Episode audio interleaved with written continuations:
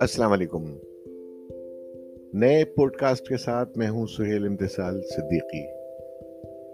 آج جو کچھ میں آپ سے ڈسکس کروں گا، جو آپ کو بتاؤں گا، وہ بھی لیکچر کی ایک صورت ہے اور یہ لیکچر نمبر ٹو ہے۔ یعنی اس سے پہلے جو آپ نے سماعت کیا تھا، وہ لیکچر نمبر ون تھا، یہ لیکچر نمبر ٹو ہے۔ اور اس میں آپ، بہت ساری آپ کو نئی معلومات ہو سکیں گی۔ آن لائن تجارت یا آن لائن بزنس یا آن لائن ای کامرس جسے ہم کہتے ہیں، اس میں کامیابی کے کون سے گر ہو سکتے ہیں؟ اگر آپ آن لائن تاجر کی حیثیت سے کامیاب ہونا چاہتے ہیں، تو کچھ باتوں کا تو خیال آپ کو رکھنا پڑے گا۔ اب یہ ذہن میں ہونا چاہیے کہ آپ کی جو پروڈکٹ ہے، وہ کس حد تک آپ کے حریفوں کی پروڈکٹ کا مقابلہ کرتی ہے؟ یعنی حریفوں کے مقابلے میں آپ کی پروڈکٹ کتنی جاندار ہے، کتنی اچھی ہے، اس کی پیکنگ کیسی ہے، اس کا معیار کیسا ہے؟ یہ ایک امپورٹنٹ بات ہے۔ اور آن لائن سیل کے مقاصد بھی آپ کو معلوم ہونے چاہیے۔ یعنی آپ کس طرح سیل کریں گے اس کو آن لائن اس کی قیمت کیا رکھیں گے؟ اور مقابلے پہ جو دیگر پروڈکٹس ہیں، ان کے مقابلے میں آپ کی پروڈکٹ جو ہے، وہ کتنی کم قیمت کی ہے کہ آپ جو ہیں، وہ کسٹمرز کا، آپ اپنے، ان لوگوں کو جو آپ کو، جو خریدنا چاہ رہے ہیں، ان کا یعنی ان کو، ان کا خیال کیسے اپنے اپنے تک مرکوز کر لیتے ہیں؟ Online online sales کا جب بھی سفر شروع ہوتا ہے تو کچھ سوالات آپ کے ذہن میں ہونے چاہیے۔ کیا میری پروڈکٹ یا میری سروس آن لائن کام کرے گی؟ آن لائن کے کام کی ہے۔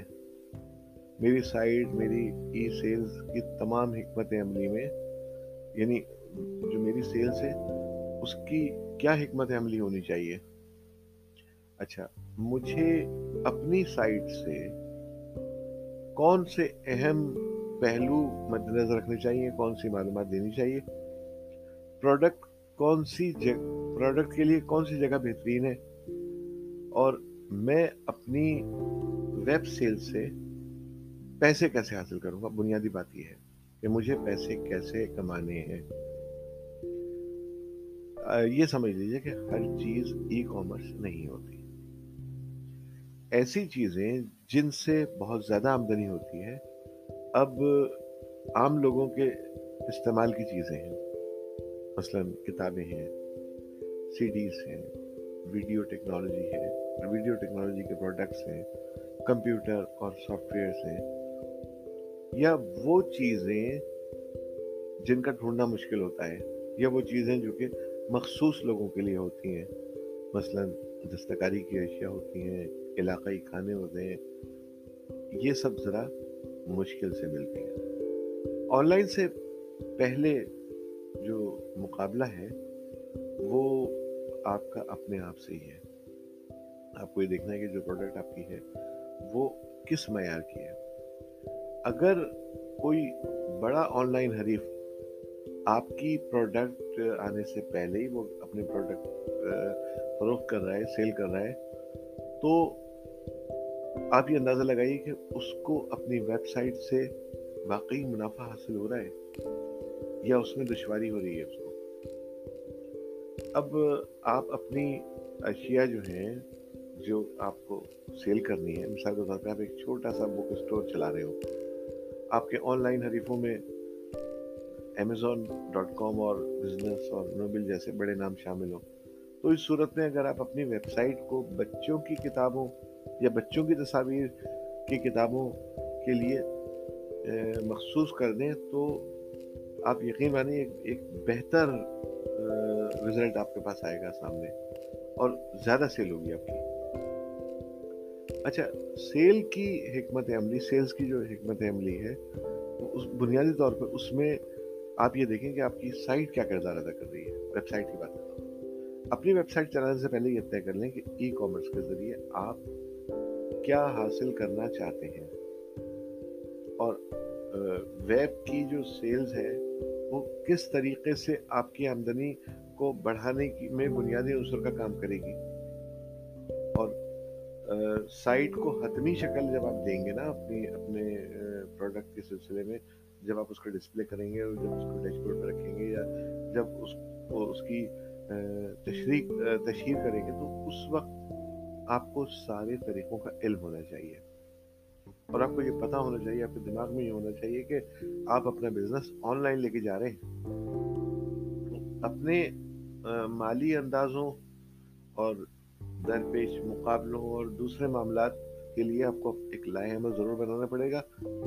اور اس دستاویز کو حتمی شکل دینے کے لیے آپ کو باقاعدہ پیپر ورک بھی کرنا ہے، یہ سمجھ لیجیے چاہے پیپر ورک کریں، چاہے آپ اپنے لیپ ٹاپ استعمال کریں، اس پہ لکھیں، چاہے آپ اپنے موبائل کو یوز کرتے ہوئے اس پہ کچھ تحریر کرنے سیو کر لیں، لیکن کام ضرور کر رہے ہیں اور یہ ہوم ورک کہلاتا ہے۔ اور پھر یہ کہ آپ یہ سوچ لیجیے کہ آپ کو اپنے سائٹ میں سے کون سی اہم چیزیں اور معلومات کرنے شامل کرنی ہے کہ جن سے آپ کی سیلز میں اضافہ ہوگا۔ ایسی سائٹ کا جو مواد ہے اس کو تیار کرنے میں اس بات کو مد نظر رکھا جاتا ہے، خاص طور پہ کہ جو معلومات آپ نے دی ہے تو آپ کا جو خریدار ہے، وہ پہلے سے جانتا ہے آپ کہ آپ کیا چیز سیل کر رہے ہیں۔ اچھا اس کی پسندیدہ، آپ کو اپنی چیز، اس کی پسندیدہ چیز بنانی ہے۔ بنیادی طور پہ آپ کا کام یہ ہے، اپنی ویب سائٹ کے ذریعے سے اس تک پہنچنا ہے اور اپنی جو پروڈکٹ ہے اس کو اس کی پروڈکٹ بنانا، اس کی ضرورت کی پروڈکٹ بنانا ہے۔ یہ سب سے امپورٹنٹ کام ہے۔ اس میں آپ کو تصاویر بھی دینی ہوں گی، خصوصیات شامل کرنی ہوں گی، اور تصاویر بھی مختلف قسم کی دینی ہوں گی تاکہ زیادہ سے زیادہ انٹرسٹ انوالو ہو۔ اور وہ تصاویر ایسی ہوں جو جلد سے جلد ڈاؤن لوڈ ہو جائیں۔ کیونکہ ہر شخص کسی بھی سائٹ میں آسانی سے گھومے پھرے گا نہیں، اسے نہیں اچھا لگے گا۔ اسے ایک چیز خریدنی ہے سیدھا سادہ سا طریقہ ہو وہ زیادہ سامنے اس کی تصاویر ہو وہ دیکھے اور اس کے بعد وہ آرڈر کر دے آن لائن تو یہ مد نظر رکھنا چاہیے۔ اور اپنی سائٹ کے مواد کے لیے اہم پہلوؤں پر ضرور اس کے سوچ لیجیے کہ حریفوں کی جو سائٹ ہے، اس، آپ کا اس ان اپنے حریفوں کے ساتھ مقابلہ ہے۔ تو یہ دیکھ لیجیے کہ آپ کو ہی اپنے پروڈکٹ کو زیادہ سیل کرنا ہے تو اس کے لیے کیا حکمت عملی اختیار کرنی ہے آپ کو؟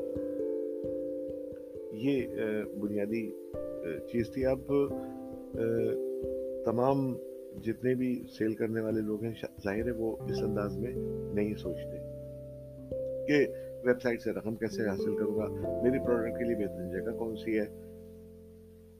روایتی اسٹورس امپورٹنٹ ہیں یا آپ انفرادی طور پہ سیل کریں گے تو وہ مناسب رہے گا۔ یہ تمام چیزوں کا آپ کے پاس، آپ کے پاس ایک کیلکولیشن ہونی چاہیے اپنے پروڈکٹ کے بارے میں۔ تاکہ آپ جو پروموشن کر رہے ہیں، تو اس پروموشن کے بعد جو گاہک آپ تک پہنچے گا، خریدار آپ تک پہنچے گا، تو وہ جو آرڈر آپ کو دے گا، وہ بہت آسانی اور ایزی وے میں یہ تمام کے تمام کام کر رہے ہیں۔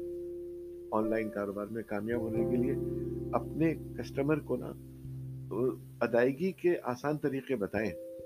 یہ مشکل جھنجھٹوں میں نہ ڈالیں اس کو۔ کریڈٹ اور چارج کارڈ اس کا آسان حل دیکھیں کہ آسان حل کیا ہے۔ آپ کو تجارتی اکاؤنٹ بنانا پڑے گا یا پھر آپ کے پاس پہلے سے ہی تجارتی اکاؤنٹ ہے اس ذیل میں۔ اور یہ کہ کہاں انٹرنیٹ پہ ادائیگی کیسے قابل قبول ہوگی؟ اگر آن لائن ادائیگی جو ہے وہ اس میں مشکلات ہوں گی تو کسٹمر جو ہے نا وہ فوراً پیچھے ہٹ جائے گا۔ بہت مطلب مشکل ہوتا ہے یہ کام۔ بہت احتیاط سے کرنے کی ضرورت ہے اس کو۔ تو toll free phone order system آپ کے پاس ہونا چاہیے۔ میل جو کر رہا ہے اسے آپ بار بار چیک کرتے رہیں اپنے میل باکس کے اندر تاکہ اس کو ای کامرس کا، آپ کی پروڈکٹ کا اندازہ ہو سکے۔ تو اس حوالے سے ایک مختصر سا یہ ایک ریویو تھا ای سیلز کے سلسلے میں جو آپ نے ملاحظہ کیا۔ اب اپنے میزبان سہیل امسال صدیقی کو اجازت دیجیے، انشاءاللہ اگلے پوڈ کاسٹ کے ساتھ پھر دوبارہ حاضر ہوں گا۔ اس وقت کے لیے اللہ حافظ ناصر۔